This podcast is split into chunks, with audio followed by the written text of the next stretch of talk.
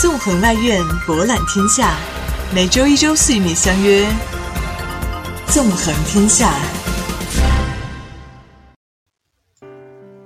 听众朋友们，大家好，欢迎大家收听今天的《纵横天下》，我是主播薛雨涵。在今天的节目中，让我们一起走进阿姆斯特丹。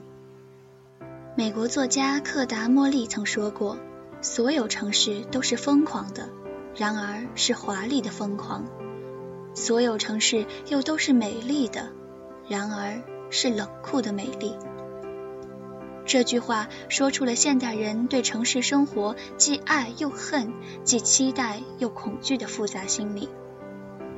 现代化的城市建设需要顾及到生活中的各种情感，并提供他们可以相互交流和释放的空间。某种程度上，它们构成了一个城市能够赖以生存的根本，融化在生活的每个细节中，变成人们每天都要经历的日常风景，也影响着每一个到来的旅人。阿姆斯特丹就是这样一个现代城市发展中的类型代表。对于每个到访这里的人来说，它反映出的城市情节和文化含义都不尽相同。在有些人看来，它是欧洲的梦中水乡、郁金香之都和风车童话王国；而对于另一部分人来说，这里是名副其实的嬉皮士摇篮、自由开放的性都城市或堕落之城。无论口味轻重。它们都是构成这座城市魅力的重要元素。我是阿姆斯特丹，这句标志性的口号道出了长久生长在这里的各种复杂情感和气质的总和。在阿姆斯特丹，文化可以多元到包容无尽，让你的一切所想所闻皆有可能成为现实，也让这里的每一幢建筑、每一条街道、每一个橱窗、每一处涂鸦。每一个幸运或落魄的灵魂都能平等地成为这里的主人，自由地按照他们的本来面目生存并得到尊重。阿姆斯特丹的艺术之旅同样逃不开多元化的命题，集中在古典与现代这两个看似互相对立的方向。艺术在这里自由展示着它敏锐与包容的姿态。为社会各个阶层搭建起了除宗教以外的另一个沟通平台。相比它的近郊巴黎或者伦敦，这里的艺术氛围更加直接纯粹。在各种旅游商店里，你都能拿到免费的博物馆地图，那里详细描述了你如何可以用最短的时间找到那些只在教科书里出现过的大师们的作品。一旦走出博物馆，你会发现，更精彩的艺术创作每天都在街头发生着。他们以一种野生的、反骨的，甚至是病毒式的状态自由生长。年轻艺术家们用各种眼花缭乱的创意，表达着他们对这座城市的爱与恨。这些鲜活的视觉形象，构成了阿姆斯特丹另一面真实的景象。要想寻遍它们，你需要更多的耐心和勇气。国立博物馆无疑是代表这座城市古典艺术精华的关键所在。博物馆分为上下两层，宫殿式建筑气势恢宏，哥特式的主体大楼墙上全部是以荷兰历史与艺术故事的图像。面朝博物馆广场的南面墙壁上，则铺满彩色玻璃镶嵌。描绘着阿姆斯特丹文化历史中重要人物的肖像。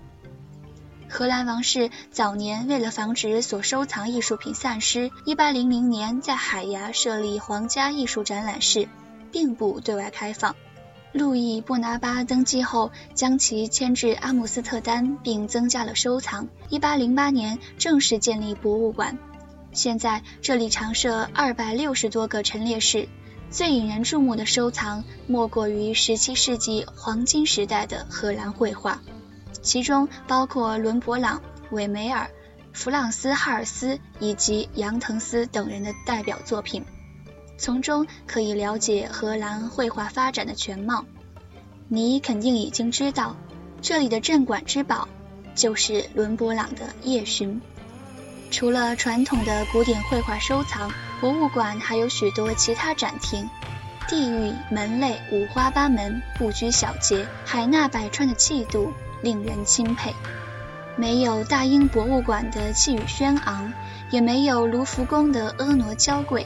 阿姆斯特丹国立博物馆以一种近乎平民化的气质迎接每个人的到来，外表其貌不扬，内核却实在丰富。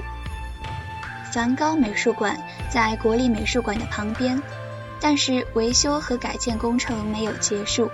所以，常设展览设在了城市另一头的东宫阿姆斯特丹分馆。顺着售票员手指的方向，一根红线向远方延伸出去。实在佩服荷兰人的智慧和幽默，以独一无二的创新精神，居然不厌其烦地架设了这么一根穿城越河的梵高红线。可见阿姆斯特丹人实在不希望游客错过这位他们心中最重要的艺术家。一路沿着这根红线向内城走去，突然发现红线来到一个广场，并环绕在一处建筑上打了一个结。一群巨大的青铜像闯进了视线，原来到了伦勃朗广场。感觉这是阿姆斯特丹政府安排让人先绕到这里，再去拜见梵高。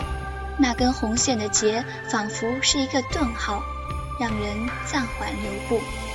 伦勃朗站立在一群手持兵器的士兵雕像前，目向远方，威武挺拔，并没有展示他作为画家的身份，而是着重刻画他庄严以待的身姿。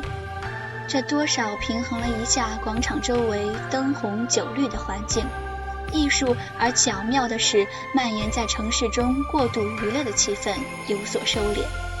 在阿姆斯特丹，当梵高遇到伦勃朗，当一种真实遇到另一种真实，对于艺术经典的解读变得没有那么困难，不是因为大师的原作近在咫尺。而是整座城市可以帮你领略更多大师们曾经感受的沉淀和激情，仿佛一种潜移默化，将历史与现实融合，激发出无限的想象和渴望。